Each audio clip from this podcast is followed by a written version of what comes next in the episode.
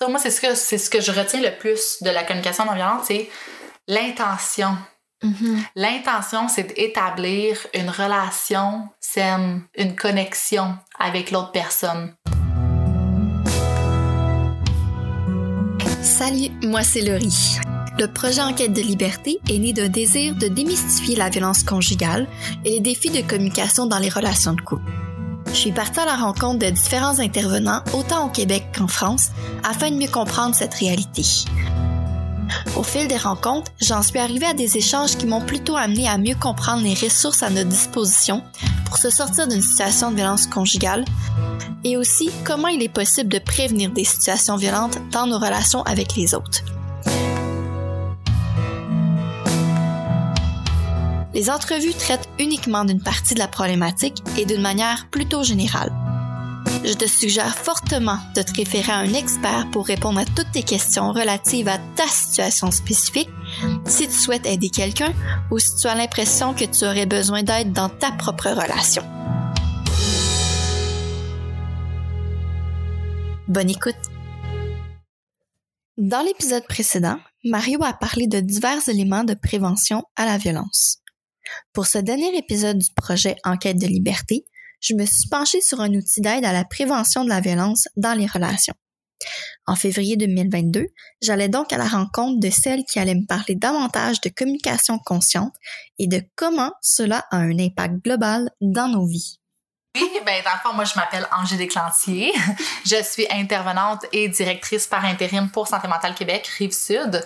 Donc euh, ça va faire euh, quelques années que j'étais avec eux. Au début, j'étais comme animatrice, pigiste. Maintenant, je suis vraiment euh, employée dans le fond avec eux et je m'occupe de tout ce qui est comme le développement, le, en fait, plein de volets, plein de volets, mais surtout du programme Je chemine vers l'équilibre depuis un an que j'ai mis sur pied et qui dans le fond on va dire un aperçu là, de tout ce que les gens peuvent faire comme euh, pour fortifier leur santé mentale, puis aussi de prendre soin, prendre conscience de qu'est-ce qui peut fragiliser aussi leur santé mentale. Et euh, je travaille en collaboration là, avec euh, Ingrid Schmitouzine, qui est la coordonnatrice, Danielle Bessette, qui est l'adjointe, et Jenny Roy, qui est la réceptionniste. Donc, c'est ça. Moi, j'adore l'équipe Santé mentale Québec Rive-Sud.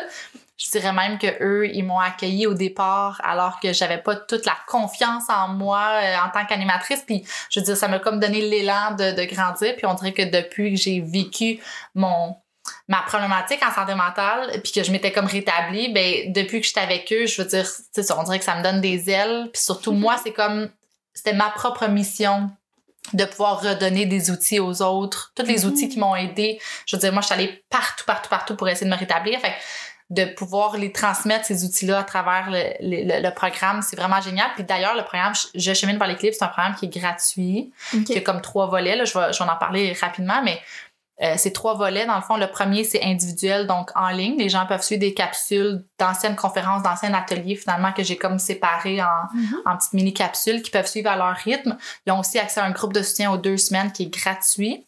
Et ils ont aussi accès à un accompagnement individuel. Donc, on offre aussi de ça. L'accompagnement individuel entre 40 euh, à 80 dollars de l'heure en fonction des capacités financières des gens.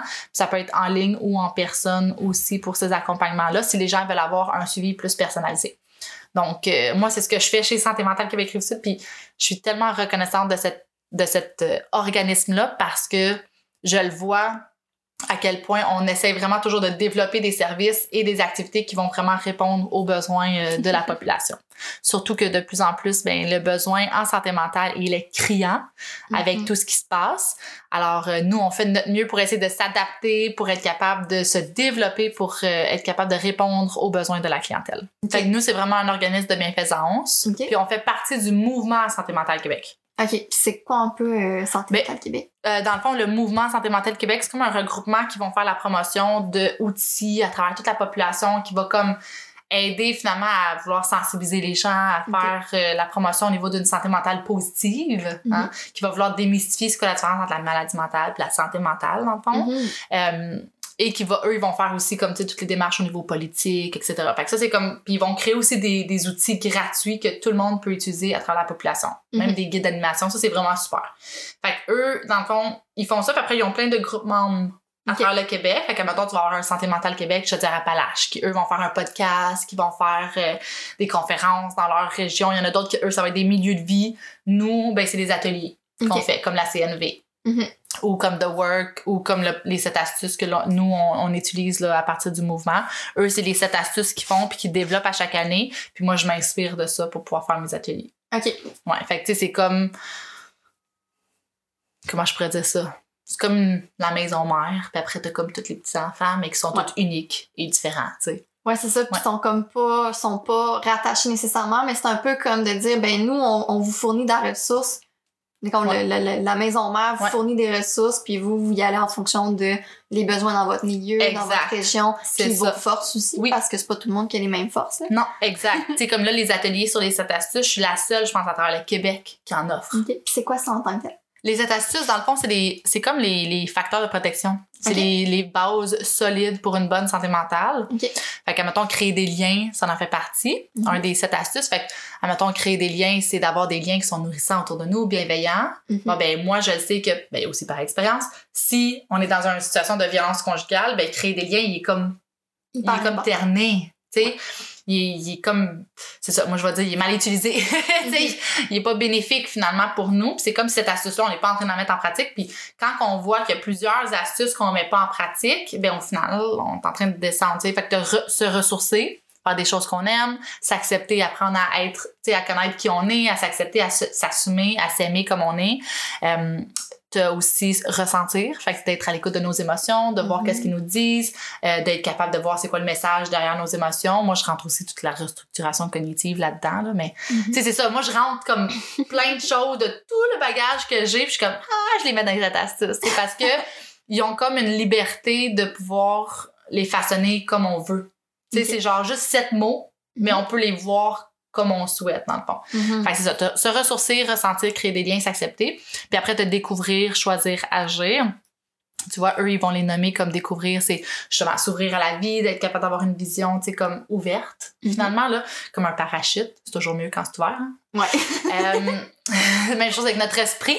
Euh, sinon, te choisir, fait que d'être comme finalement de faire des choix en lien avec nos valeurs. Tu sais, tantôt on parlait des valeurs, etc. Euh, puis agir, d'être capable de passer à l'action, puis donner du sens à sa vie. Moi, souvent, je dis découvrir, choisir, agir, c'est comme des étapes. Tu fais une prise de conscience, décides qu'est-ce que tu veux faire avec, puis tu passes à l'action. Ouais, c'est ça. Après, tu recommences. Parce que quand tu passes à l'action, tu découvres quelque chose, tu fais une autre prise de conscience, tu fais un autre choix, etc. Fait que c'est comme. Mais. Tu sais, ça, c'est la vision que j'avais avant de connaître les sept astuces. OK. Fait que j'amène tout ça, moi. Ça, c'est tout dans le Mhm. programme euh, Je chemine vers l'équilibre. Ok. Fait que, Ah, c'est cool, ça. ouais, fait qu'autant dans s'accepter, ben, je vais parler ou d'en créer des liens. Des fois, je vais parler de dépendance affective, comment s'en sortir, Mhm. euh, la violence conjugale, comment s'en sortir, euh, tout ce qui est aussi s'accepter le manque d'estime, tu sais, Ok. tout quand on se dénigre, comment être capable de transformer ça. Fait que, tu sais, c'est comme je montre les deux côtés, finalement, de la médaille pour montrer aux gens qu'est-ce qui fortifie puis qu'est-ce qui fragilise notre santé mentale. Ouais. Puis après, fait que dans le fond, je, leur- je les aide à faire une prise de conscience, puis après, je leur donne le choix de qu'est-ce qu'ils veulent faire avec. Ouais, ben c'est ça, parce que c'est souvent ça aussi, c'est Ouais. la, la difficulté, la liberté de choisir, souvent elle est brimée dans plusieurs situations. Ouais. Ben, si on parle par ici de la, la- la violence conjugale, Ouais. la liberté de choisir, elle est souvent brimée. Donc, de dire, OK, on, on fait une découverte ensemble, je t'ai amené les, les petites lumières, puis là, oups, toi, qu'est-ce que tu décides de faire avec ça? C'est ça, exact. Puis c'est là qu'on voit que les émotions, ils nous guident. Ben, c'est ça. C'est comme quand tu vas pas bien, c'est parce qu'il y a quelque chose qui a causé le déséquilibre, puis c'est de voir qu'est-ce qu'on peut faire pour retrouver l'équilibre. Un peu comme un conflit, tu sais, parce que là, je sais aussi qu'on va parler, tu sais, de la communication non violente, mais c'est un peu comme dans un conflit, ça génère des émotions à l'intérieur de nous. Souvent, qu'est-ce qui va générer un conflit? C'est qu'il y a une insatisfaction. Il y a quelque chose qui monte, qui ne fait pas notre affaire. Puis des fois, ben, c'est dans notre façon de l'exprimer Mhm. que ça peut aider ou nuire finalement à la relation, C'est puis ça. à savoir comment après gérer le conflit, tu sais, parce que c'est correct, les conflits, c'est normal. On a des insatisfactions, il faut les adresser. C'est Mais ça. après, il y a des façons de pouvoir le faire que ça va être plus bénéfique ou pas à la relation euh, pour être C'est capable ça. de la maintenir là, dans le temps. Oui, c'est ça, parce que, tu sais, on parle, oui, de la communication non violente, puis, tu sais, la communication non violente, autant dans les situations de violence conjugale que dans les relations interpersonnelles avec notre famille, avec nos amis. Sais, tant qu'à moi, il y a clairement des, des éléments qui vont se répercuter dans toutes nos sphères. Autant si on a de la difficulté, si on est une personne qui, qui vit la violence conjugale ou qui en fait vivre à une autre personne, dans les deux cas, il y a des difficultés du côté de la communication. Oui. Parce qu'une personne a de la difficulté à exprimer ses, ses non-satisfactions, ses besoins. Oui. Puis qui fait que l'autre, ben, il en profite parce que cette personne-là va les exprimer plus fortement, Oui. d'une manière très maladroite, Oui. souvent. Mais dans les deux cas, c'est qu'il y a un déséquilibre. Puis dans les deux cas, il y a des problématiques de communication dans les deux. C'est ça. au niveau des deux, comme tu l'as dit. Moi, j'ai- suivi, dans le fond, un, un atelier là, sur la communication euh, non violente, puis pour Mhm. finalement me rendre compte que j'avais déjà entamé un processus parce que on n'a pas besoin d'apprendre toute la technique par cœur là, pour Mhm. être capable de la mettre un peu en pratique. Au final, c'est d'être capable de se dire je veux le bien de la relation Mhm. puis oui, il y a certaines choses qu'on peut faire là, pour être capable de d'apprendre à la mettre. Puis c'est clair que de suivre un atelier, ça te donne des bonnes bases, là, ça c'est certain. Là. Mais euh, quand j'ai suivi l'atelier, ce que j'ai aimé, c'était comme les trois points, dans le fond, qu'on voit dans la communication non violente.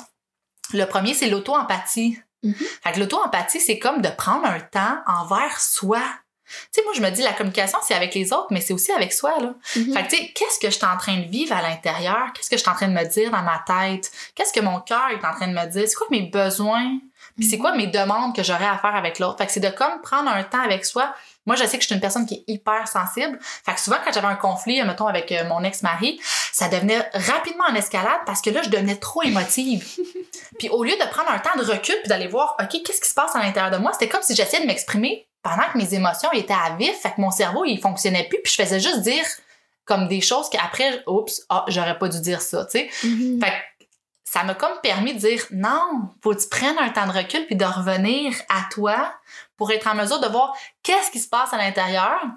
Qu'est-ce que tu as envie après de dire? Puis justement, ben ça, c'est comme la deuxième partie, c'est l'expression de Mhm. soi. Fait que d'être capable d'exprimer, hey, sais tu quoi, quand t'as fait telle chose, hein, l'observation, quand t'as fait telle, telle chose, je me suis sentie comme ça parce que j'ai besoin de ça. Euh, Est-ce que ça serait possible pour toi de... Fait que, tu sais, c'est comme l'observation, le sentiment, le besoin, la demande. Tu c'est comme les quatre Mhm. étapes de base là, de la communication non violente. Puis après, une fois que tu fais l'auto-empathie, ah, que c'est plus facile de faire l'expression d'une Mhm. façon qui est saine, au jeu, au lieu d'être dans le tu. Euh, parce que t'es comme plus sur la défensive, t'es plus sur l'attaque, t'es es Mhm. plutôt en mode neutre parce que là, t'as pris un temps pour observer qu'est-ce qui Mhm. se passe chez soi. Puis de mettre des mots M-O-T-S sur nos mots M-A-U-X. J'aime Mhm. bien ça dire ça. Puis la troisième étape, ben, c'est de, de écouter l'autre personne. Tu sais, qu'est-ce que l'autre a à dire? L'écoute empathique. Mhm. Fait que de dire, OK, là, je t'ai parlé de ça. Toi, tu le reçois comment maintenant? T'as-tu bien compris mon message? Mhm. Puis ça arrive des fois aussi que l'autre personne est pas en état de répondre quelque chose tout de suite, puis d'être à l'écoute de ça, de dire Exact. l'autre personne, elle pas, elle a pas fait ce chemin-là à dire, ok, moi, qu'est-ce qui m'a dérangé dans la situation, puis tout ça, de faire comme, ok, comment est-ce qu'on peut, tu sais, d'être capable Oui. d'accepter que l'autre est peut-être pas rendu là dans son dans son cheminement de, de réflexion. Ben, clairement, tu sais, si moi, j'ai eu besoin d'un temps pour faire de l'auto-empathie, Mm. peut-être que l'autre personne aussi, elle a besoin de ce temps-là, tu sais. Puis des fois, euh, il y en a qui n'auront jamais cette capacité-là, où ils vont pas prendre le temps d'aller Mhm. observer qu'est-ce qui se passe, puis que ça va rester dans l'attaque, ça va rester dans la communication violente, finalement. Là. Euh, je peux quand même partager une anecdote personnelle, là, si on veut dire, Mhm. mais avec mon ex-mari, c'était un peu comme ça, puis c'est une des raisons aussi que j'ai décidé de quitter la relation, parce qu'à un moment donné, je me suis dit, ça fonctionne plus, là parce que euh, au fur et à mesure que, que la relation se développait puis que je- moi j'apprenais un peu à, à, à m'outiller au niveau de ma santé mentale puis de prendre soin de moi, tu sais, j'ai vu l'évolution. Au début, admettons qu'il y avait un, je sais pas, un conflit parce que, admettons, il arrivait à la maison puis que c'était le bordélique. OK? Mhm.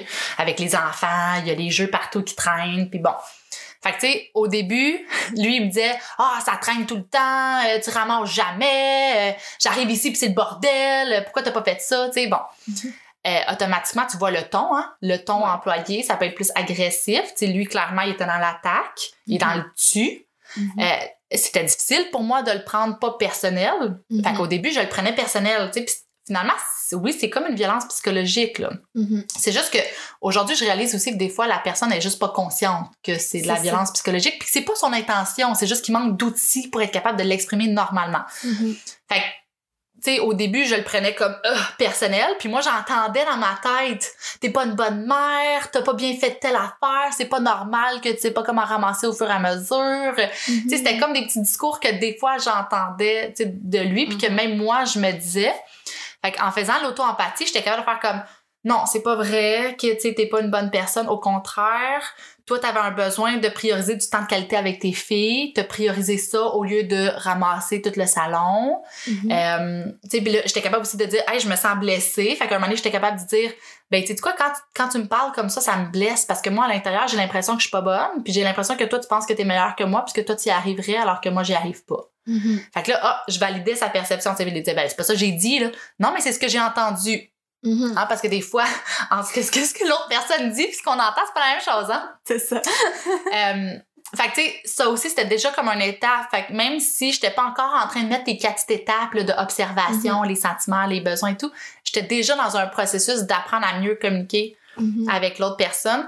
Et euh, un moment donné, ben là, j'étais plus dans le « Ah, moi, je me sens pas bonne. » Fait que là, j'étais comme « Non, t'es une bonne personne, t'es correcte. » Puis là, j'étais capable d'être centrée sur lui. Mhm. Fait que quand il rentrait puis il disait "Ah, c'est le bordel hein, je disais "OK, t'a- t'aurais besoin que ça soit ordonné En ce moment, tu te sens-tu comme fâché parce que t'arrives puis t'aurais besoin de décompresser, etc. Fait que j'étais capable d'accueillir l'autre Mhm. même dans son agressivité. Mhm. Chose que avant là, je, je pleurais en petite boule c'était comme c'était pas possible. Là, Là, j'étais comme assez ancrée pour être capable de me dire OK, je sais que c'est pas personnel. L'autre personne est juste en réaction, elle a un besoin derrière sa c'est quoi son Mhm. besoin? Tu sais, fait que j'étais plus là-dedans.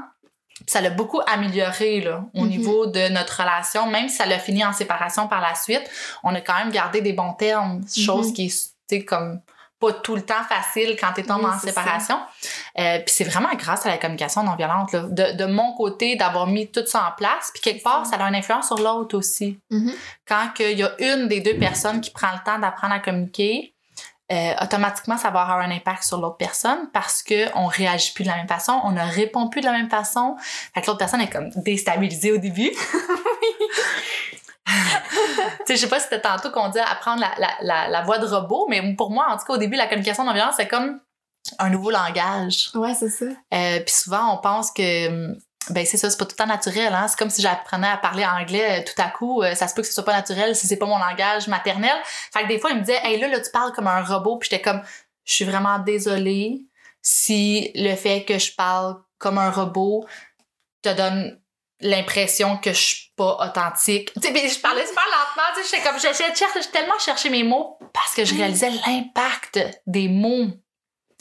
Puis, c'est ça, on dirait que je, je me disais, non, je veux pas dire quelque chose qui va comme blesser. Ou des fois, ça peut créer une frustration Oui. chez l'autre. Oui. Comme, mais là, pourquoi t'es comme ça? Genre là, comme, il y a plus l'espèce de pattern de genre, on se, on, se ré- Ouais. on se répond d'une manière fâchée ou dans des réactions qui étaient Mhm. Établies. Que là, oh, attends, là, qu'est-ce qui se passe? Ou Comme là, ça me dérange quand tu, quand tu parles de même. Mais au final, ça amène du positif, mais Je du coup, ça fait comme, qu'est-ce que c'est ça? Ah, je sais. Ben, justement, moi, j'étais comme, je veux pas dire des mots blessants. Tu sais, j'étais comme, non, je veux plus ça. Parce que je me disais, j'ai pas envie de blesser l'autre. Tu sais, j'étais comme consciente que si lui, quand il m'attaque, ça me blesse, mais j'ai pas envie de l'attaquer en retour puis que ça peut le blesser. Tu sais, même s'il nomme pas que ça le blesse, ça se peut que ça le blesse pareil. Même à un moment donné, on avait eu comme une grosse chicane, là. Puis là, il, ah, mais qu'est-ce que tu penses? Il était comme anxieux parce que je, parlais pas.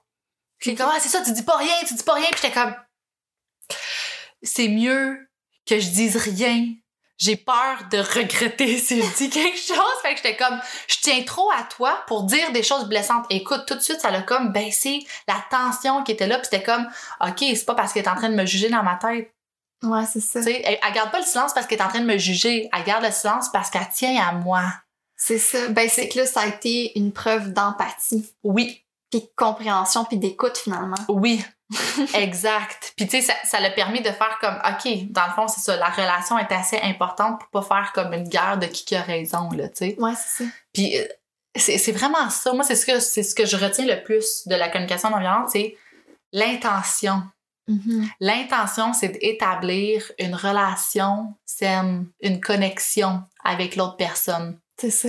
Beaucoup plus important ça que d'avoir raison, que de Mhm. donner mon opinion, donner mon point de vue, que de, que de faire comprendre à l'autre qu'il a pas bien fait ça. Euh, tu sais, peu importe. Là. Tout ça, on dirait que c'est comme l'ego qui part un moment donné, puis tu fais comme non. Au- Au-delà de tout ça, là, tout ce que ma tête elle pourrait me dire, c'est pas parce que ma tête elle me dit ça que ça veut dire qu'elle a raison. ça aussi, je l'ai compris avec le temps. Puis d'aller valider aussi auprès de l'autre. Oui, Parce que, tu sais, souvent, moi, c'est des constats que je fais, tu sais, les personnes vont avoir tendance à dire « Ah, mais c'est ça que tu penses, comme, est-ce que je t'ai dit ça? C'est ça. Valide la » personne. comme, je veux pas te prêter des intentions que j'ai pas, tu sais. C'est ça. Exact. Un peu comme que moi, j'étais comme, ah, je suis pas une bonne mère, tu sais. Puis il est comme, ouais, mais c'est- jamais ça que j'ai dit. C'est ça, exactement. Ah, ok. Puis d'abord, c'est quoi t'as dit, tu sais? D'aller valider, oui, tellement. Là. Puis ça, ça aussi, ça fait une grande différence au niveau des mésentendus. oui, ou des ça. malentendus plutôt. Là. Ouais, c'est ça. Ça, ça en évite beaucoup. Puis, tu sais, la violence conjugale, peut-être que c'est ma vision Mhm. des choses, mais je me dis, il y en a beaucoup qui vont vivre de la violence conjugale ou de la Mhm. violence psychologique, surtout, Mhm. mettons, au niveau de soi, au niveau de l'autre. Euh, puis c'est souvent très inconscient. C'est Ouais. souvent parce qu'on manque d'outils à savoir comment communiquer sainement, euh, ou on n'a pas pris le temps, ou peu importe. Je pense. En tout cas, moi, je pense pas que les gens ils ont nécessairement une intention de faire mal. Il y a des situations où est-ce que là, quand c'est vraiment, c'est, là, là, je pense la, la nuance à apporter, c'est quand il y a une, une, une, une, une- optique de contrôler l'autre. Quand que ça devient dans le contrôle, Ouais. donc la personne a mis plein d'éléments en place pour contrôler la personne dans Ouais. ce qu'elle fait, là, ça devient dans la violence conjugale beaucoup. C'est, plus dans ce contexte-là. Oui. Mais souvent, il va y avoir, comme tu sais, on parle de la question de la communication. Ouais. Il y a beaucoup de situations où que les gens vont dire Ah, c'est de la violence conjugale que j'ai vécue. Mais c'est de faire la différence à dire est-ce que c'est de la violence conjugale parce que la personne avait l'intention de te contrôler et de te faire du mal? Ou si c'est plutôt parce que dans sa façon de communiquer, Elle il y était a pas adaptée. pas adaptée. Puis toi aussi, en tant que personne qui le reçoit, qu'est-ce qui fait que tu le reçois comme ça? C'est important qu'il y ait un chemin qui soit fait des deux côtés. Tu sais, Ouais. même quelqu'un qui se sort d'une situation de violence conjugale, oui, il y a des situations vraiment, c'est de la violence conjugale, puis ça, c'est du, du contrôle, puis bon, de la violence physique, des choses comme ça. Ouais. Puis c'est pas acceptable du tout. Puis jamais que ça va être cautionné de dire, ah oui, dans la société, c'est normal de faire ça. Non, c'est a- c'est assez su, c'est pas normal, c'est pas acceptable. Puis de voir aussi, parce qu'il y a des personnes, tu sais, on a entendu souvent même dans les médias, une personne qui a vécu plusieurs fois une situation de violence conjugale avec différentes personnes. Ouais. Donc, c'est de voir aussi C'est quoi le c'est pattern? quoi le pattern, c'est quoi la difficulté que cette personne-là rencontre? Est-ce que c'est de, de respecter ses propres besoins, C'est ses limites, ses limites. exactement, ses limites, ses besoins de communiquer. Ouais. Puis comment est-ce que la personne va communiquer? Parce que, moi, je peux donner une, expérience personnelle.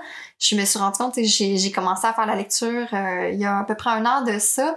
Ma mère m'a dit, lis ce livre-là, c'est sur la communication non violente, justement. Puis en lisant ça, parce que j'avais fait face à une situation dans des relations d'amitié. Mhm. Puis j'étais complètement démolie de comment ça s'est passé. Elle m'a dit, lis ce livre-là, je pense que ça va faire du bien. Et en lisant le livre, je me suis rendu compte que dans mes relations d'amitié avec cette personne-là, j'avais eu des comportements violents avec elle Mhm. qui n'étaient pas du tout mon intention. Et ça m'a permis de comprendre pourquoi est-ce que cette personne-là est tombée en mode défensif. Ouais. Puis, faire, OK, là, moi, j'ai des comportements violents. OK, je comprends qu'est-ce qui a pu se passer à l'époque, puis qu'est-ce qui fait qu'aujourd'hui, on a dû faire comme ça. Puis même dans ma relation, dans ma relation de couple, c'était ça. J'ai constaté que, attends un petit peu, dans ma façon de communiquer, j'ai des, communica- des communications violentes, Oui. malgré le fait que j'étais en douceur dans ma façon de faire les choses Hmm. parce que justement, ça pouvait être perçu comme des attaques, puis il y avait la difficulté de prendre en considération mon propre besoin, comme on Ouais. disait tantôt. Mhm. C'est quoi mon besoin qui est là?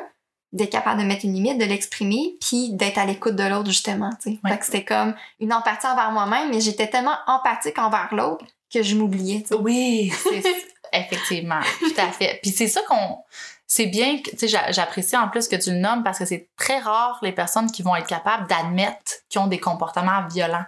Mhm. Tu sais ça c'est quelque chose que même moi je me souviens quand je suis allée dans un centre de femmes euh, pour à l'externe dans le fond pour faire comme un suivi de groupe justement sur la Mhm. violence, moi j'étais comme mais moi je suis ici parce que c'est moi qui est violente. Tu sais, oui, j'en avais de mon ex-mari aussi, mais Mhm. je l'étais aussi Mhm. peut-être pas autant envers lui, je l'étais aussi envers lui, mais surtout envers mes enfants. OK. Parce que j'ai tombé dans le contrôle. OK. Et euh, énormément, je veux dire, dans le sens, tu sais, c'est pas quelque chose que je suis fière de nommer, là. On s'entend, là, c'est même quelque chose sais, que j'ai plus de honte aujourd'hui de le nommer parce que je sais que j'ai cheminé par rapport à ça puis que je suis plus Mhm. où est-ce que j'étais mais j'étais beaucoup dans l'autoritaire tu sais. Euh, et dans mes dans mes dans mes réactions avec mes enfants c'était comme ben fais ci tu sais je t'ai demandé de faire ça ben fais-les tu sais j'étais dans le contrôle finalement Mhm. puis tu sais avec les enfants c'est facile là, en tant que parent de tomber dans le contrôle puis mais les enfants devraient obéir aux parents, etc. Euh, puis c'est ça, un moment donné, je me suis comme rendu compte que j'avais des comportements de violence. Mettons, euh, s'ils voulaient pas se coucher le soir ou peu importe, je pouvais les prendre. Puis oui, des fois, je pouvais être rough, même physiquement, avec eux pour qu'ils aillent dans le lit. Euh, Mhm. tu sais, comme je dis, je suis vraiment pas fière de ça, puis je le conseille pas à personne. Mais à ce moment-là, j'avais pas d'autres outils. J'étais clairement euh, en, en burn-out parental, finalement. Là. Mhm. Euh, j'étais épuisée, puis j'avais clairement pas écouté mes besoins, pas mes limites. J'étais overloadée au bout du rouleau. Ça l'excuse pas, mais ça l'explique finalement qu'est-ce qui a fait en Mhm. sorte que à un moment donné j'étais comme my gosh on dirait que je suis rendue un monstre là tu sais je, je me comprenais plus puis j'avais ces comportements là et euh, pour finalement me rendre compte que comme tu dis mon intention c'était pas de leur faire mal Mhm. mais derrière le contrôle il y avait de la peur Mhm. et souvent, c'est ce que je me suis rendu compte, c'est que quand j'avais peur, au lieu de vivre cette impuissance-là, que j'étais tellement inconfortable, j'essaie de reprendre le contrôle dans une situation pour empêcher finalement de, de, de me vivre là. Fait que c'était comme de me dire, ben si l'autre change son comportement, moi j'aurais pas besoin de changer le mien, tu sais. Mhm. Et donc c'était comme si je voulais que mes enfants s'adaptent à mon comportement et quand ils le faisaient pas, Mhm. c'est là que je tombais dans la violence, tu sais. Mhm. Euh, parce que c'est ça, le- la violence, c'est tout simplement une- de rechercher à avoir une reprise du contrôle quand on l'a pas. Hein. Ça. Et, euh, et je me souviendrai toujours du moment où est-ce qu'un moment donné avec ma fille, je pense qu'elle avait comme 4 ou 5 ans, là, Mhm. elle voulait aller dehors sans manteau, c'était le printemps, là, j'avais peur qu'elle aille froid, puis j'étais comme mets ton manteau, tu sais, puis là, ah, le ton, hein, on parle brusque, on est direct, j'étais comme mets ton manteau, non, allez, mets ton manteau, tu sais, puis là je la prenais par le bras, tu sais, pour qu'elle mette son manteau, puis à un moment donné, je l'ai comme vu, puis c'était la première fois, j'étais comme en cheminement, puis c'était la première fois que j'entendais mes pensées au fur et à mesure qui montaient comme puis là, je me suis entendue dire j'ai envie de te faire mal, tu sais, puis j'étais comme my gosh, mais ça vient de où ça? J'étais comme mais voyons, tu sais, puis j'ai j'ai vu la peur dans les yeux de ma, ma fille, puis j'ai fait hey, j'ai- je l'ai- je l'ai lâché, puis j'étais comme OK, tu sais, va-t'en, je vais me gérer l'auto-empathie là. Là, j'étais comme mais qu'est-ce qui se passe? Puis là, c'est là que j'ai entendu dans ma tête elle devrait m'obéir. J'étais comme, oh, cette pensée-là, elle est toxique. Fait que, tu sais, il y a aussi des fois, il y a des pensées qui nous amènent à agir ça. avec des comportements qui sont très toxiques. Mhm. Et, euh, et c'est là que j'ai fait, OK, attends, wow, là, j'aimerais qu'elle m'obéisse, hein, la restructuration cognitive, là, d'essayer de restructurer un peu mes pensées. Fait que j'étais comme, non, j'aimerais qu'elle m'obéisse, mais là, attends, de où ça vient, là? OK, c'est pas la fin du monde, là, au pire, elle va dehors, elle va avoir froid, etc. Il fallait que je me parle, là, pour essayer de faire comme, c'est pas la fin du monde. Si elle ne veut pas mettre son manteau, j'ai pas besoin d'être, tu sais, parce qu'elle est en opposition. Fait qu'elle aussi est en train de nommer un besoin, là. C'est un besoin d'autonomie, là. Fait que c'est souvent, c'est comme les conflits, c'est deux besoins qui s'affrontent. C'est ça. Puis, écoute, ça fait comme, OK, attends, là. Puis là, je, je me souviens, dans ce temps-là, j'étais quand même croyante. Fait qu'on dirait que je priais, là. Aujourd'hui, ça l'a comme changé, mais j'étais comme, OK, là, Dieu, aide-moi à enlever ma violence, tu sais. Puis j'ai juste comme, ça peut paraître vraiment bizarre, là, mais j'ai comme entendu rire dans ma tête. Puis ça fait comme, avant de t'enlever ta violence, je vais, je vais devoir enlever ton besoin de contrôle. Puis j'étais comme, OK, ça vient de là, le contrôle, ça. OK, OK, le contrôle, c'est bon.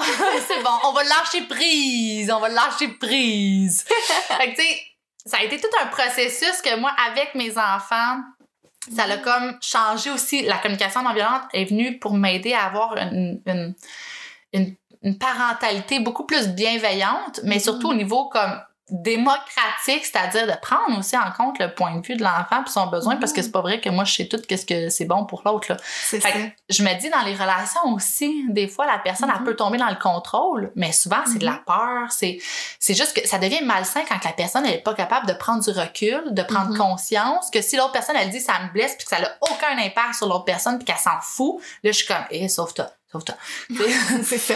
non, parce que là il y a comme il y a plus d'avancement, il y a plus il y a plus de changement là qui est possible parce que même si tu mets une limite, la personne elle ne respecte plus cette limite là, ça fonctionne pas non plus, tu sais. C'est ça. Parce que, puis souvent, ah, écoute, là, je tombe encore dans un autre sujet, là, mais je réalise que les personnes qui mettent pas leurs limites, là, souvent, c'est parce que dans leur enfance, ils en Mhm. ont mis, souvent avec leurs parents ou avec des amis ou peu importe, là, puis ça n'a pas été respecté. Mhm. Fait qu'à un moment donné, on perd foi. C'est comme si on perd espoir, puis on se dit, ben ça sert à rien de mettre mes limites, ils sont pas plus respectés. C'est ça. Puis après, on perd l'habitude de mettre nos limites. Puis après, on se ramasse dans un contexte où est-ce que, ah, ben on met pas de limites. Fait que la personne, elle nous maltraite une fois, on dit pas rien. Mhm. Ben, il va le refaire, là. Parce que ça ça. devient comme un automatisme. Puis c'est pas parce que la personne, elle veut. C'est juste parce qu'on l'a pas recadré dès le départ. Fait que ça se ça. maintient dans le temps. Mhm. Puis Ou à l'inverse, quelqu'un que ses limites ont jamais été respectées, par exemple quand il était plus jeune ou en grandissant, ben là, tu peux tomber dans une relation intime parce que les relations intimes, c'est quand même très confrontant en tant qu'humain, tu sais, c'est Oui. c'est très difficile, ça demande beaucoup de communication. Et déjà, dans, dans les relations de couple, c'est une difficulté de communiquer à l'autre, de parler avec l'autre. Tu sais, c'est pas juste de dire on a des rapports sexuels, c'est pas ça une relation intime. Non, exact. C'est vraiment pas ça. C'est de développer un langage commun, de comprendre aussi le langage de l'autre parce Oui. qu'on vient des milieux différents. Oui. Puis même, tu sais, quelqu'un qui a, ses limites n'ont pas été respectées, moi, mes observations, c'est que justement, quelqu'un qui, si, ça- si ses limites n'ont jamais été respectées, ben, il peut tomber dans complètement l'extrême opposé de vouloir trop imposer ses limites à l'autre. Oui. C'est ça que Oui, ça peut créer. Moi, Ouais. personnellement, ça m'est arrivé dans des situations comme on veut trop imposer notre limite. C'est comme, OK, time out, on peut juste comme. Ouais. Ou tu sais, des fois, même, tu sais, le- l'espèce d'exemple. Je trouvais ça drôle tantôt quand t'as parlé, tu t'as comme entendu rire de dire lâche contrôle. Tu sais, je suis sûre que, moi, je suis sûre que je suis pas la seule. À un moment donné, en plein milieu d'un conflit, là, tu regardes l'autre, puis tu fais juste partir à rire parce que, ben voyons, comment qu'on s'est rendu jusque-là? Ouais. On peut-tu juste, tu sais, puis ça, juste détendre Dédramatiser. dédramatiser. Fait comme, Ouais. qu'est-ce qui est en train de se passer en ce moment? Parce que c'est comme une prise de conscience. Bon, des fois, l'autre fait comme, pourquoi tu ris? Oui. Mais de comme, une espèce de conscience, le, le moment dans ta tête où est-ce que tu fais, mais voyons, qu'est-ce que je suis en train de faire? Ou qu'est-ce qui se passe en ce moment? Ouais. Pourquoi on est arrivé jusque-là? C'est ça. oui, puis tu sais, c'est pas toujours facile quand t'es dans le moment Exactement. de prendre du recul pour être capable de faire comme. Tu sais, moi, je le vois souvent comme. C'est comme si je sors de mon corps. tu sais, mettons, là. C'est comme un voyage astral. Non, mais tu sais, tu- tu- pour être capable d'avoir cette vision-là, tu sais, un peu comme périphérique, là, ou je sais pas Mhm. trop, là, objectif qui te permet de. Ben, c'est ça aussi la pleine conscience, hein. Ouais. C'est d'être capable. Tu sais, au début, c'est pas juste euh, d'être en mode méditation, genre, puis qu'il y a aucun déclencheur, puis t'es comme, ah, comment ça se passe à l'intérieur? Tu sais, c'est aussi, Mhm. à un moment donné, c'est éventuellement quand t'es dans le déclencheur, d'être capable de prendre du recul là, puis de faire, ah, en ce moment, je suis déclenchée, en ce moment, j'ai telle, telle, telle réaction. Euh, Mhm. Tu sais, moi, de plus en plus que justement, je prends conscience de certaines choses. Là, j'ai comme un nouveau copain là, depuis, euh, depuis officiellement euh, quelques, ben, dans le fond, plusieurs mois, là. Puis ça va super bien. Puis, tu sais, on a des hauts et des bas, là. Et il y a des Mhm. choses qui sont très difficiles aussi, des fois, à vivre. Des fois, je vais dire qu'on on a l'impression, de- tu sais, il y a des hauts, des bas comme des vagues. Puis des fois, c'est des tsunamis, là. T'es comme, oh, OK, OK, on va gérer ça. Et la communication fait toute la différence. Et ça. même si on a une communication saine, même si on ne se blesse pas, c'est déjà un défi pareil. Mhm. Je me dis, t'imagines-tu, en plus, si on, on blesse l'autre personne, je vais te le dire, là, ça fait tellement du bien d'être dans une relation où est-ce que la communication est saine. là. Juste ça, ça, ça fait toute une différence. Mais même dans, euh, dans ça, il va quand même avoir des défis parce que, tu l'as dit, on est chacun opposé dans Mhm. de où qu'on vient ou peu importe. Fait que la façon, mettons, c'est quoi nos besoins? Comment est-ce qu'on va l'exprimer, notre besoin? C'est quoi nos mécanismes de défense? Même moi, euh, je me souviens plus c'est où que j'avais trouvé ça, puis là, je je pars dans autre chose, mais ça dérange pas, ça reviendra au pire, là. je me souviens plus c'est où que j'avais trouvé ça, euh, je pense que c'était en ligne, ça disait, tu sais, souvent, on, on parle de euh, la relation, sortir d'une relation toxique, tu sais, comme à quel point des fois ça peut être difficile, etc., mais ils disent, Mhm. ils parlent jamais de la relation après, quand que la relation, elle est saine. Mhm. Parce qu'il y a tellement plein de mécanismes qu'on développe quand on est dans une relation toxique que par la suite, euh, c'est parce qu'on les refait là, dans la nouvelle relation parce qu'on a Mhm. encore peur, comme si c'était la première fois. On est comme plus habitué d'être dans une relation saine versus une relation toxique. Fait que souvent, on va reproduire. Fait qu'il y a plein de choses depuis plusieurs mois que j'ai eu à travailler de faire comme, OK, non, c'est vrai. Lui, je peux lui dire ça. Ça dérangera pas. Euh, puis, puis à la limite, des fois, j'ai dit, ben j'ai peur de te dire ça. Sais, Mhm. Parce que j'ai encore peur de ta réaction. Puis il dit, ouais, mais je réagis pas. Je suis comme, je comprends. Mais si mon ex, il réagissait, j'ai encore peur de, me, de, me, de te le dire parce que j'ai peur que tu réagisses C'est ça.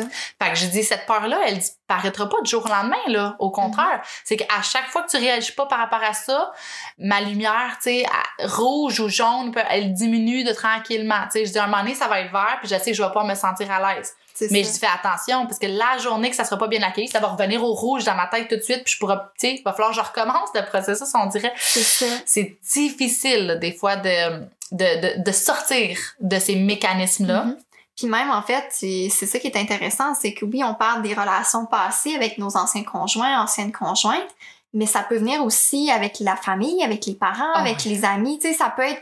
C'est c'est ça aussi qui est, à, qui est à déconstruire puis qui vient comme plus large, tu sais, moi, selon ma vision et mes observations, c'est un peu ça aussi, parce que tu peux arriver d'un bagage familial, que ce soit tes parents, tes grands-parents, peu importe c'est qui qui t'a élevé, si tu arrives avec un bagage d'une façon comme ça, que tes limites étaient pas respectées ou que toi, c'est devenu des, des lumières rouges, justement, dire ça, cette réaction-là, c'est un, un red flag, Mhm.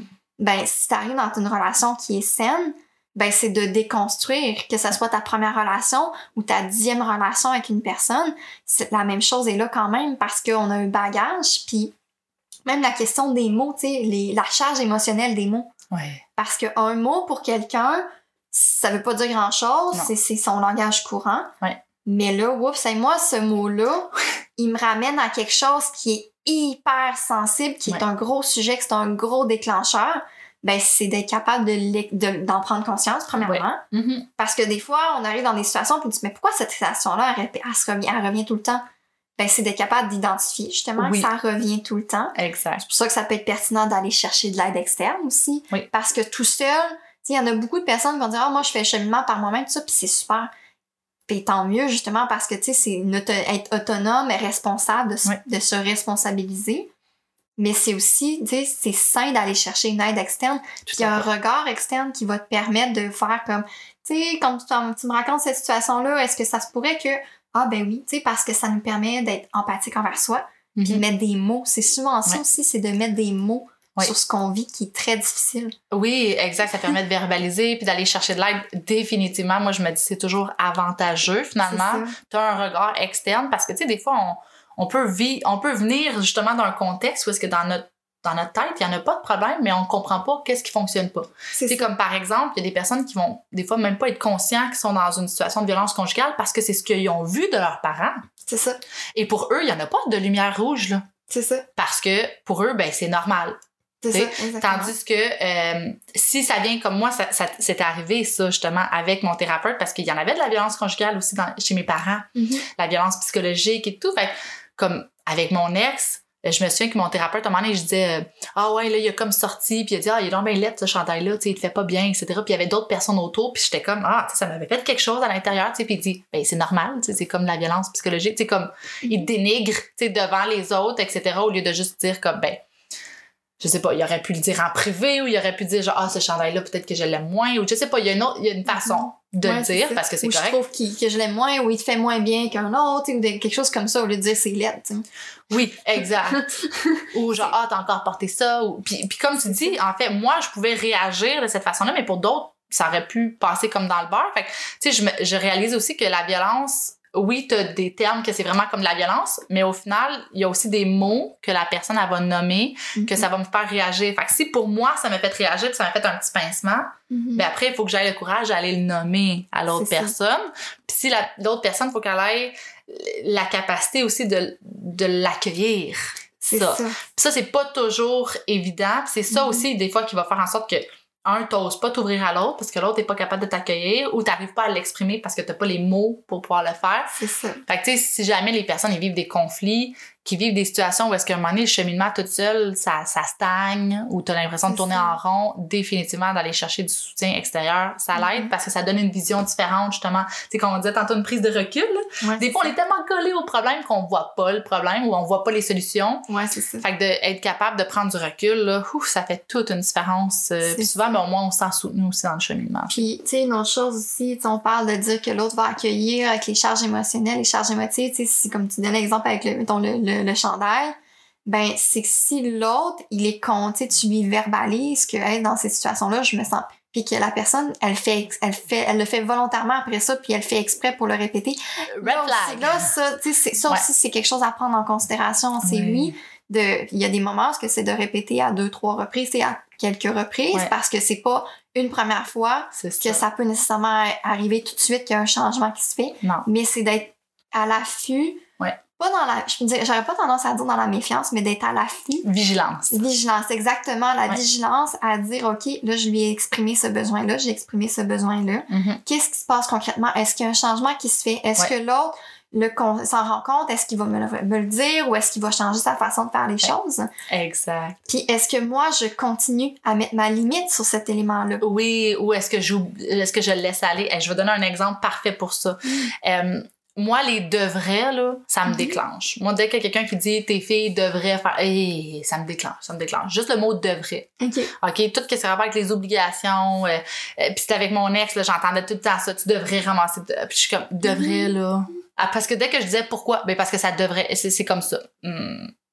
Moi, ça venait me chercher, puis j'étais comme, non, c'est pas une réponse, ça. Fait que des fois, quand que mon nouveau, justement, copain, il me dit, ah, ben, tu devrais faire ça, puis j'étais comme, non, je m'excuse, ça passe pas. À l'intérieur, dès que tu me dis ça, moi, ça bloque à l'intérieur, je ne t'écoute plus, je ne suis plus du tout disponible, ça, ça me déclenche, tu sais. Fait que là, c'est comme, OK, ben avec quoi je peux le remplacer? Tu sais, ben, ça, ben tu pourrais. Ah, OK, tu pourrais. Ouais, c'est au lieu de tu devrais. Fait que, ah, OK, tu me donnes une position. Au lieu de, de m'obliger à quelque chose, tu me donnes une possibilité. Puis tandis que lui, c'est les euh, est-ce que tu peux est-ce que tu pourrais faire ça s'il te plaît pour moi ou peux-tu faire ça pour moi? Il est comme genre c'est comme si t'étais en train de me dire que je suis pas capable genre. Fait qu'il est comme dis-moi veux-tu? Tu fait que pour lui c'est mettons je dis hey voudrais-tu me porter voudrais-tu m'apporter le lait s'il te plaît? Au lieu de dire peux-tu m'apporter le lait s'il te plaît? Mais je dis c'est super banal là. Puis écoute combien de fois que des fois je suis comme ah peux-tu aller puis là, je ah veux-tu veux-tu? Je m'excuse je Ah, j'ai oublié tu sais puis euh, j'oublie là parce que Oui. je suis pas parfaite là parce que tu sais C'est ça. mais l'intention de faire un effort, de prendre en considération le besoin de l'autre, il est là. Et c'est là la différence avec une relation saine. C'est ça. Versus une relation malsaine, c'est que la personne, quand elle nomme son besoin, l'autre personne, elle est attentive, puis elle dit OK, je vais le prendre en considération. Tu aimes l'autre personne. Mhm. Tu veux que ses besoins soient satisfaits. Tu vas faire du mieux que tu peux. Tu as tes limites, tu as tes capacités, c'est correct. ça. Là. Mais tu vas le prendre en considération dans ta façon de faire. Tu vas adapter un peu ton comportement si c'est dans tes facultés. C'est ça, exactement. Parce que justement, t'aimes l'autre. Tu veux que ses besoins soient considérés autant que les tiens, tu sais. C'est ça. Fait puis c'est ça qu'il y a un équilibre, hein. Tu disais, des fois, il y a des personnes qui vont tellement être au-delà du besoin de l'autre personne, au-devant, vont prendre, mais ils vont pas penser à soi. C'est ça. Puis l'autre, ben, il va dire, ah, ben, moi, mes besoins sont répondus, sont répondus, mais ils penseront pas aux autres, tu sais. C'est ça. Fait qu'il y a comme un équilibre où est-ce que les deux, mutuellement, doivent prendre soin de leurs propres besoins. Et d'être à l'écoute des besoins des autres. C'est C'est ce que ça je la communication non violente aussi. Oui, Puis, tu sais, on, on parle de communication non violente, mais c'est aussi la communication consciente. C'est la même chose. c'est la même chose exactement. C'est Oui. la même chose. Communication consciente, communication non violente, c'est la même chose. C'est Oui. d'être conscient dans notre façon de faire, de comment est-ce que je peux communiquer d'une manière qui va être consciente puis qui sera pas violente. C'est ça finalement. Exact. Tu puis moi, j'aime ça beaucoup, la communication consciente, parce que, tu sais, comme je t'ai dit un peu tantôt, oui, on communique avec les autres, mais on communique aussi avec soi. En tout cas, Mhm. à moins que je sois la seule qui a une voix dans sa tête, là. Mais, tu sais, admettons, si je sais pas, je réagis par rapport à quelque chose où il y a une situation, il y a un élément déclencheur. Parce que dans toutes les situations, il y a toujours un élément déclencheur qui fait comme pouf, oh, t'es déclenché parce que c'est pas la situation en tant que telle qui te déclenche, mais c'est ta perception de la ça. situation qui te déclenche. Et souvent, dans la communication non violente, il explique que le langage chacal, OK, ça, c'est comme toutes les pensées que t'as, là. Toutes les choses qui sont comme des opinions, des perceptions qui ne sont pas validées justement avec des faits ou que c'est comme, Mhm. c'est ta perception puis elle peut être très teintée. Mhm. Fait qu'ils vont appeler ça comme le langage chacal, là, qui est comme, tu sais, c'est pas ça que t'as envie de dire à l'autre personne. Sinon, c'est là que tu vas être dans l'attaque, c'est là que tu vas Ouais. comme blesser l'autre personne.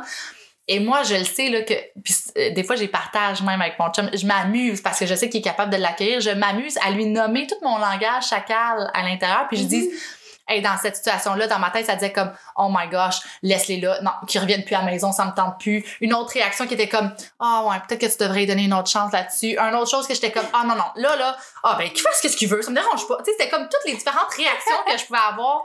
Tu sais, moi, j'ai pas eu une réaction, j'en ai comme 12 dans Ouais, ma c'est tête. qui se passe tout en même temps. Fait que là, je m'amusais à lui nommer, puis je dis, regarde, à la fin, j'ai décidé de t'appeler, de prendre un temps pour te parler comme sainement, mais je dis, regarde, qu'est-ce que j'ai eu dans ma tête? je dis, ça m'a demandé tout, de filtrer toutes ces choses-là pour être capable de te parler avec un message qui est clair et qui est sain. Là, je suis comme, t'as-tu vu les efforts que ça m'a demandé? Peut-être que j'avais un besoin de reconnaissance à ce moment-là, mais... Mais quand même, pour toi, de l'exprimer, t'étais capable de voir le cheminement que t'avais fait, de te faire comme, hey, je suis fière de moi, j'ai été capable de me gérer, de prendre conscience de comment, qu'est-ce qui se passait, puis de communiquer d'une manière saine auprès de l'autre. Oui, puis c'est pour ça que je dis communication consciente, parce que c'est de prendre conscience de tout ça. De tout ce qui se passait. Puis, je veux dire, avec toutes les pensées que j'ai, puis l'intensité des fois de mes pensées, eh ben là, je comprenais pourquoi j'avais une intensité émotionnelle. J'étais comme, ah, ouais. Là, je comprends. 1 plus 1 est égal à 2. C'est comme logique. Tu sais, parce que euh, des fois, j'avais des pensées qui étaient très genre, ben, faites toujours ça. Ah, ben c'est ça. Ah, il fait toujours ça. Ben oui. Fait que là, quand je prenais conscience, j'étais capable de faire comme, c'est-tu vrai? C'est-tu vrai qu'il fait toujours ça? Puis j'étais comme, non. C'est-tu utile que je me dise qu'il fasse toujours ça? Puis là, j'étais comme, non plus parce que je tombe juste encore plus enragée. Fait que ça m'a comme en plus donné des moyens de m'auto-gérer au niveau de mes intensités émotionnelles. C'est ça. Puis moins que mon intensité d'émotion est grande, moins que ça prend de place, plus que c'est facile de comme vivre avec, tu sais, puis de la gérer. Fait que, écoute, ça m'a tellement aidé à tout décortiquer ça, là, la communication non violente. Puis je trouve ça intéressant, tu tu parlais de la question de ta relation saine après une relation toxique. Parce que même pour la personne qui arrive dans la vie, tu sais, comme ton nouveau, ton nouveau copain, qui arrive avec toi, qui a quand même qui a un bagage qui est là, c'est parce que pour cette personne-là, ça peut être difficile de comprendre puis d'arriver dans ça, surtout si c'est la première relation après, dépendamment le cheminement de la personne qu'elle a fait après être sortie de sa situation toxique ça peut être difficile pour la personne qui entre dans la vie de l'autre qui a vécu une très grande situation. Tu sais, c'est quand même beaucoup, tu sais, ça, ça crée beaucoup de, de déclencheurs finalement. Ouais. Puis une sensibilité autant émotive que réactive. Donc, pour la personne qui sort d'une situation toxique, donc la personne qui, a, qui est saine, ouais. qui arrive dans la relation, ça peut être très difficile aussi d'essayer de comprendre qu'est-ce qu'elle peut faire, comment est-ce qu'elle peut réagir, tout ça. Fait que c'est, c'est ça qui est important aussi, de, de continuer d'être à l'écoute de soi, ses propres besoins, comment est-ce qu'elle se sent, pour les deux. Oui. Ah, ne pas tomber dans l'autre extrême opposé à dire je, je, je, comprends tout ce que l'autre vit, je comprends toutes les réactions de cette personne-là, puis qu'au final, ça tombe la personne qui a vécu de la violence conjugale en fait vivre à son, son nouveau conjoint, sa nouvelle conjointe, c'est que ça tombe pas dans une dynamique comme ça. Exact. De, de ramener à l'autre, ça faire comme, mais sais, de, de, ramener finalement, de rassurer beaucoup. Je pense que j'imagine que ton chum, il y a un peu de ça. Oui, en fait, lui, rassurer, oui, d'amener de la sécurité. Tout à fait. Le fait qu'il est capable toujours d'accueillir, le fait que des fois, mais tu sais, moi, ça l'aide parce que je nomme tout tout ce que je pense toujours. Tu sais, fait comme ça, ça l'aide beaucoup au niveau de la mm-hmm. communication parce qu'il sait à quoi s'en tenir. Et donc, quand je suis déclenchée, je vais être capable de le nommer. Puis tu sais, ça, c'est comme un processus que j'ai fait Mm-hmm. J'ai même, tu sais, je veux dire, j'avais commencé à faire ce processus-là même pendant que j'étais dans mon ancienne relation, mm-hmm. d'être capable de nommer les choses parce que je sais qu'avec mon ex, il était pas violent.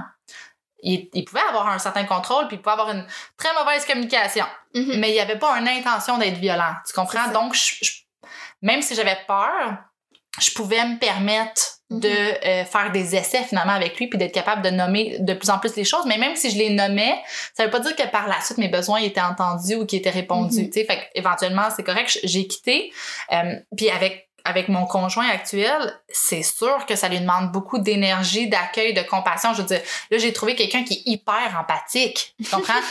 tandis que l'autre, t'es comme, je ne vois pas l'empathie. c'est ça, puis probablement que lui-même avait de la difficulté à avoir une empathie envers lui-même. Oui, ah oui, ça, mais, mais après, quand ils veulent pas chercher de l'aide ou qu'ils veulent, tu sais, ça c'est correct. Quand ils pensent que tout va bien, ben c'est correct, reste avec ta perception. Mais moi, ça me convient plus. Oui, c'est ça, exact. Mais justement, l'empathie de euh, mon conjoint, moi j'ai dit, attends, je sais que tu es à l'écoute de mes besoins, mais là j'ai besoin que toi tu gardes le cap sur les tiens, parce que ça aussi, ça peut être c'est comme si là, j'ai changé dans un autre pattern. Mais le risque, c'est que justement, je tombe dans une relation parce que l'autre personne va s'oublier pour moi. Fait que là, je dis non, non, non, parce que je suis consciente. Non, toi, tu continues à penser à tes besoins. Non, ça, il faut que tu mettes mes limites. Et surtout, ben, quand que lui, il nomme ces choses, là, moi, il faut que je sois hyper accueillante par rapport à ça parce que mon but, c'est de l'inciter lui aussi à, à se nommer. C'est ça. Tu sais, fait que c'est comme de prendre conscience du cheminement, puis tu sais, plus que tu apprends à connaître une personne aussi, quand tu prends le temps d'apprendre à connaître la personne, à Mhm. travers la communication aussi, là. Ben oui. Mais tu découvres aussi, OK, certains patterns, OK, euh, certaines dynamiques qu'il y avait déjà eu ou qui reproduisent, euh, certaines lumières rouges, hein, des petits, euh, des petits red lights qu'on est comme, ah, attends, ça, je suis comme vigilante là-dessus, puis on peut le nommer. Fait que d'être- d'être capable de mieux comprendre l'autre personne, ça nous permet de savoir c'est quoi son cheminement. Où est-ce qu'ils sont rendus? C'est quoi leurs défis? C'est quoi leurs forces? Puis quand c'est des défis, mais de les soutenir là-dedans, puis de les encourager. Tu sais, fait que moi, je suis comme, ben ouais, tu sais. Comme à chaque fois, mettons, qu'il va mettre une limite, qu'il va dire, OK, ben là, je vais aller me reposer, je vais penser à moi. Ben bravo, c'est super, tu sais. Je t'encourage à faire ça parce que c'est simple pour toi. C'est ça. Autant que ça va être simple pour moi quand moi, je vais le dire. C'est ça, exactement. Fait que c'est, ça demande une grande conscience. Ouais. tu sais, c'est. C'est vraiment ça, hein, mais, mais je pense que tout ce qui a rapport avec la santé mentale, finalement, parce que, tu sais, on, on parle de la communication, on parle de créer des liens, ça, ça rentre finalement dans la santé mentale parce que notre environnement influence notre santé mentale. Fait que, tu sais, si on est entouré de gens que ça nous fait du bien, que ça, on est, tu sais, que les personnes, ça nous nourrit parce qu'on a des échanges, on a une connexion. Tu sais, tantôt, tu l'as dit, l'intimité, c'est pas juste au niveau sexuel, là, que ce soit avec des, des amis ou quoi que ce soit, c'est Exact. c'est vraiment une intimité au niveau de parler de qu'est-ce qui se passe aussi à l'intérieur là, de soit pas juste de la pluie puis du beau temps là, que je dis là. C'est ça. Fait que ça aussi c'est un facteur là dans, dans la santé mentale. Fait que Mhm. plus qu'on est bien entouré, plus qu'on se donne ces outils là, ben plus qu'on se fortifie notre santé mentale et ça c'est essentiel. Ben oui. Fait que ben c'est essentiel. Pour moi, ça l'est rendu. C'est ça. Ça, c'est ma vision. Je me dis, les autres, ils feront ce qu'ils veulent. Mais euh, c'est clair qu'à un moment donné, quand t'as plus de santé mentale, il n'y a plus rien qui va, là. Exactement, c'est ça. C'est- ça qui est important. Puis tu sais, souvent, bon, on va chercher ben, certaines observations qu'on peut faire aussi, c'est qu'en tant qu'humain, on va chercher à, mettre- à- la faute, c'est c'est c'est la- c'est l'externe. Ouais. C'est l'externe. Alors que, ouais. Mais en même temps, tu sais, si tout l'externe est, est, est déclencheur et problématique, peut-être que c'est parce qu'au final, il y a quelque chose à l'intérieur de toi qui n'est pas comblé, Ouais. que tu prends pas soin, qui est pas écouté. Ouais. Donc, tu sais, comme tu parlais au début avec les, les, les sept clés, Les sept astuces, les ouais. sept astuces, ben le ressentir Ah est oui. hyper important. Tellement. Parce que si tu ressens rien, parce que des gens là sont, sont hyper bons pour ça. De, c'est drôle parce que j'avais une, une, autre- entrevue justement, puis c'est ce qu'il nommait euh, c'est avec euh, Violence euh, à Valleyfield. Il expliquait, le- c'est Mario qui parlait justement que il y a des gens qui sont hyper bons pour se couper de leur ressentir. Oh, Ils oui. vont avoir mal physiquement puis ils le ressentiront même pas Ouais. tellement ils se sont coupés de leur corps, de leurs émotions ben, c'est de dire, de prendre conscience à dire, oh, OK, comme j'ai mal physiquement et j'ai mal intérieurement. Ouais. avoir mal intérieurement, c'est de, des, des émotions. Ouais. De ramener le cheminement, dire, c'est quoi les émotions que je vis? Ouais. Puis, tu sais, c'est des émotions désagréables comme la peur, la tristesse, la colère, etc. Exactement. Ça, ça te montre qu'il y a un mal-être, qu'il y a un déséquilibre, qu'il y a quelque chose qui fonctionne pas. Exactement. Ou même les émotions positives. Il y en a qui sont même, plus- tu sais, qui, qui se sont Ah même oui. déconnectés à Tout dire, tu sais, des fois, pourquoi je ris? Ben, peut-être que parce qu'en ce moment, t'es- t'es bien, puis t'es- tu te sens heureux. C'est peut-être juste pour ça que tu ris en ce moment. Ouais. Tu sais, c'est Mm. c'est toutes ces petites choses-là à prendre conscience au final, tu sais. Puis la communication non violente, elle aide énormément là-dessus parce que ça ramène justement par rapport à ton senti, c'est Mhm. quoi? Parce que ton senti va te donner ton besoin. Tu sais, moi, souvent, je suis comme, OK, mon émotion, elle peut être déclenchée par comme deux choses. Tu sais, soit que c'est un besoin non comblé, ou souvent, ça va être une perception erronée. Des, fois, je suis comme, ben, ça, c'est ma vision, tu sais, parce que je suis comme, OK, soit que je, je suis en train d'avoir une perception qui est comme, ah, c'est pas tout à fait la réalité, ou c'est Mhm. ça, tu sais, fait que ça me cause une frustration, ou, ah, ça devrait pas être comme ça, etc. Fait que ça peut me causer une frustration, ou, ben, j'aimerais que ça soit comme ça, ah, OK, il y a comme un besoin, tu sais, qui est comme, qui est, un, un- qui est là, qui est un élan, puis c'est ça que la communication fait, ça, la communication non violente ou constante, elle nous amène à l'intérieur de dire c'est quoi je ressens, ça nous aide justement à reconnecter à ça. C'est ça. Puis moi, j'ai été une de celles qui s'est coupée de ses émotions pendant tellement longtemps. Moi, c'est. Et puis je vais le dire. Ben oui, je vais le dire. Moi, c'était ma dépendance avec le cannabis. J'ai toujours eu de la difficulté, puis tu sais, j'ai eu des phases, là, on and off, là. Je veux dire, d'abstinence, puis pas, puis etc.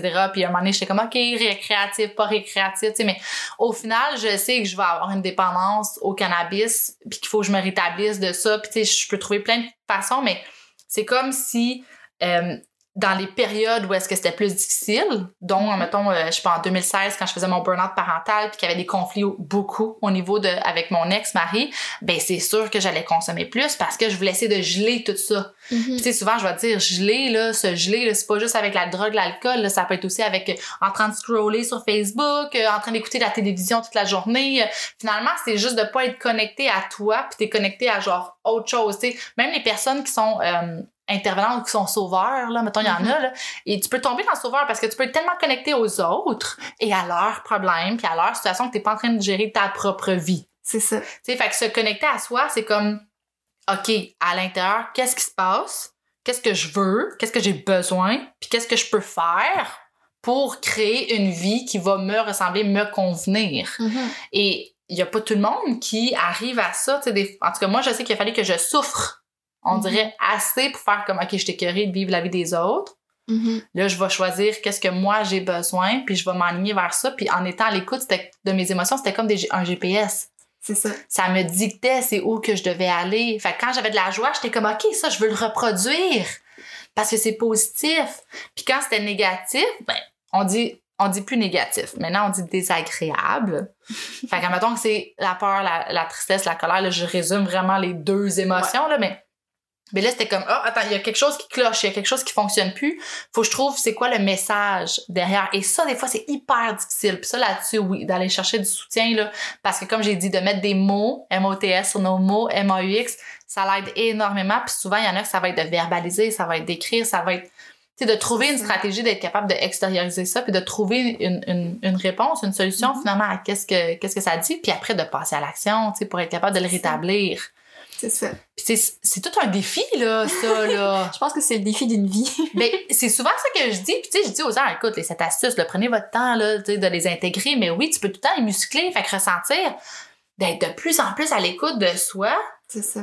Hey, c'est comme on se donne un cadeau en faisant ça là. Puis même chose quand on s'entoure de gens qui sont bienveillants autour de toi, on se donne un cadeau. Tu sais, c'est Mhm. comme des cadeaux finalement qu'on se donne C'est ça. pour être capable de vivre une vie pleinement satisfaisante. Exact. Puis ça se peut qu'il y ait des moments que ça soit pas satisfaisant, puis ça fait partie de la vie d'être capable de vivre dans ces inconforts-là. Tu sais, il y a comme des hauts et des bas, puis c'est correct, mais plus qu'on se connaît, hein, s'accepter, plus qu'on se connaît, plus qu'on sait qu'est-ce que nous, on a besoin pour être capable de remonter la pente. Ou, ah, qu'est-ce qui fait que moi, je la descends, la pente? C'est Mhm. souvent ça que moi, je partage dans le programme. Je chemine vers l'équilibre, là. J'aime beaucoup ça, puis j'en parle justement de la communication consciente euh, dans ça. le programme parce que ça fait partie d'un outil qui est puissant Mhm. puis qui va affecter toutes les différentes sphères de notre vie, autant Ouais. au niveau professionnel, familial, euh, conjugal, tout au complet. Là. C'est ça, exactement. Ouais, je, je- ça, je l'aime beaucoup, cet outil-là. Ouais. Puis avec Santé mentale Québec Rive-Sud, c'est tellement rare en plus que tu peux retrouver cet outil-là qui est offert à un prix, je veux dire, pratiquement dérisoire. Là. Sérieux, ça, parce que notre objectif, notre mission, c'est de le rendre accessible. Tu sais, euh, cette technique-là, t'en as aussi l'autre technique qui est The Work de Baron Kitty. Tu sais, on parlait tantôt de toutes les réactions qu'on peut avoir dans notre tête, là. Bon, ben, quand on veut filtrer un peu le langage chacal ou on veut essayer de, de prendre du recul puis de l'identifier, ben, ça, c'est un autre atelier qu'on offre qui aide vraiment beaucoup par rapport à ça, euh, à travers euh, The Work de Baron Kitty. Puis, tu sais, c'est ça, c'est vraiment le but, c'est d'offrir ces, ces outils-là accessibles parce que quand les gens ils les mettent en pratique, oui, ça fait une différence au niveau de leur santé mentale. Ça leur donne des outils puissants de plus qu'ils peuvent utiliser quand que ça va moins bien et Mhm. surtout quand ça va bien de les maintenir, ces outils-là. Oui, c'est ça, exactement. Puis moi, je suis un petit peu curieuse parce que tu parles justement que c'est des ateliers que vous offrez avec Santé mentale Québec. Comment ça fonctionne si quelqu'un est intéressé justement à avoir ces ateliers-là? Parce que je crois qu'il y a une portion qui peut être soit faite à distance, soit en présentiel. Vous êtes sur la rive sud, donc euh, on va comprendre un petit peu qu'est-ce qu'il y en est de ce côté-là. Parce que clairement qu'il risque d'avoir quelqu'un qui va entendre ça comme information, qui va avoir envie de s'informer, de savoir un peu comment ça fonctionne, est-ce que je peux, est-ce qu'ils peuvent accéder ou pas à Ben, ces c'est une très bonne question. Euh, en fait, c'est sûr que nous, avec la COVID, on s'est comme ajusté. Fait qu'avant, tous nos ateliers étaient en présentiel. Maintenant, on les fait en ligne.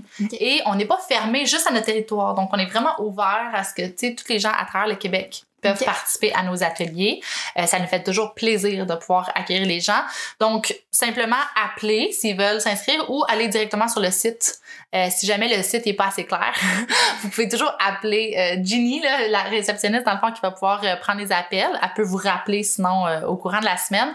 Et les ateliers en ligne, tu sais, on a dans le fond, quand tu vas dans le service, tu as tous les ateliers, mettons, pour euh, le printemps, l'hiver. Euh, et sinon, tu as différents programmes, tu as des soirées mieux-être, etc. Donc, on a différentes approches, différents ateliers. Il y en a qui sont gratuits. Il y en a qui sont payants. Euh, même ceux-là qui sont payants, c'est toujours tarif flexible. Donc, tu sais, on offre dans le fond différentes gammes de prix en fonction des revenus des gens. C'est pas fixé, on regarde pas les revenus. Il y a pas de preuve de demander. Dans le fond, c'est qu'on se dit, on veut que les gens participent à la hauteur de leur capacité financière. Puis mhm. quelqu'un qui a les capacités financières de payer le, le prix, mettons, euh, mhm. le plus élevé, ben, permet aussi à quelqu'un d'autre qui a euh, mhm. moins de moyens d'accéder aussi. Euh, puis ça nous permet aussi d'offrir finalement un tarif qui est raisonnable pour les animateurs qui vont animer les différents ateliers. Donc, c'est simple. Quand ils s'inscrivent euh, en ligne, ils peuvent directement, dans le fond, payer là, à travers, euh, souvent c'est à travers PayPal. Mhm. Ils vont payer, ils vont recevoir un courriel avec le lien Zoom. Si c'est en présentiel, ils vont recevoir un courriel avec toutes les informations euh, directement. Nous, on est situé sur la rue Grant à Longueuil, donc dans le vieux, vieux Longueuil. mais comme je dis, là, c'est vraiment, la plupart sont toutes à on les fait toutes en ligne, puis on va toutes les continuer à les faire en ligne parce qu'on réalise aussi que les gens il y en a de plus en plus que c'est nécessaire. On s'est adapté avec la pandémie, puis on va le maintenir là, à travers le temps. Mais on essaye d'en faire en présentiel le plus possible quand les mesures sanitaires nous le permettent. Alors ça, ça résume un peu là, si les gens ils s'inscrivent. Souvent, pour participer à nos ateliers qui sont payantes, euh, on demande un membrariat. Donc, le membrariat, lui, est 10 par année. C'est une preuve, finalement, d'engagement et surtout de soutien. Je dirais mm-hmm. de soutien envers notre organisme.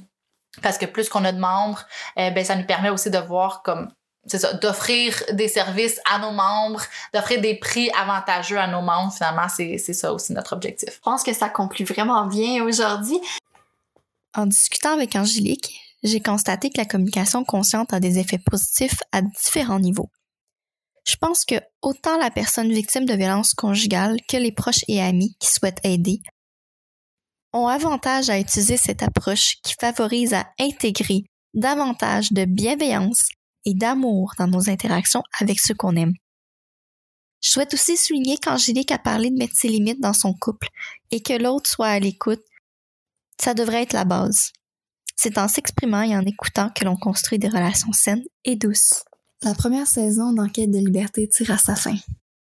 J'ai envie de vous laisser avec l'information les plus importantes que j'ai retenues au fil des quatre ans de recherche effectuées de rencontres avec des experts, de discussions avec des amis, discussions avec des proches. En fait, ce qui ressort principalement de ce projet, c'est le fait que même si quelqu'un peut avoir toutes les informations entre les mains, si la personne n'est pas prête à quitter la relation qui est toxique, elle quittera pas la relation.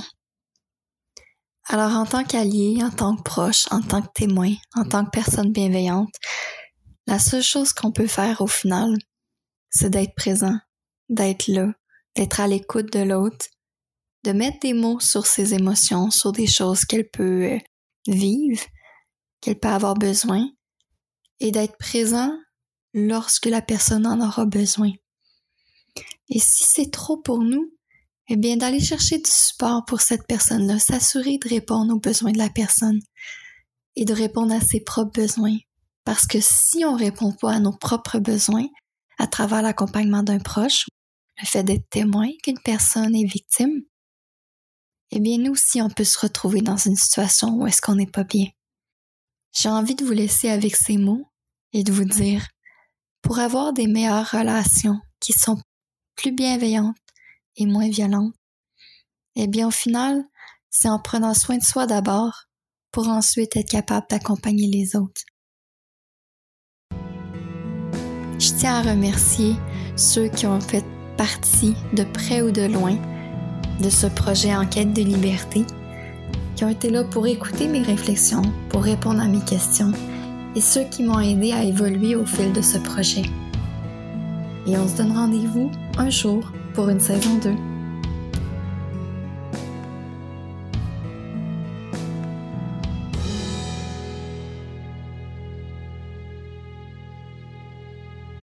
Tu as apprécié cet épisode? Pense à t'abonner au balado En quête de liberté afin de le retrouver rapidement pour le réécouter ou le partager.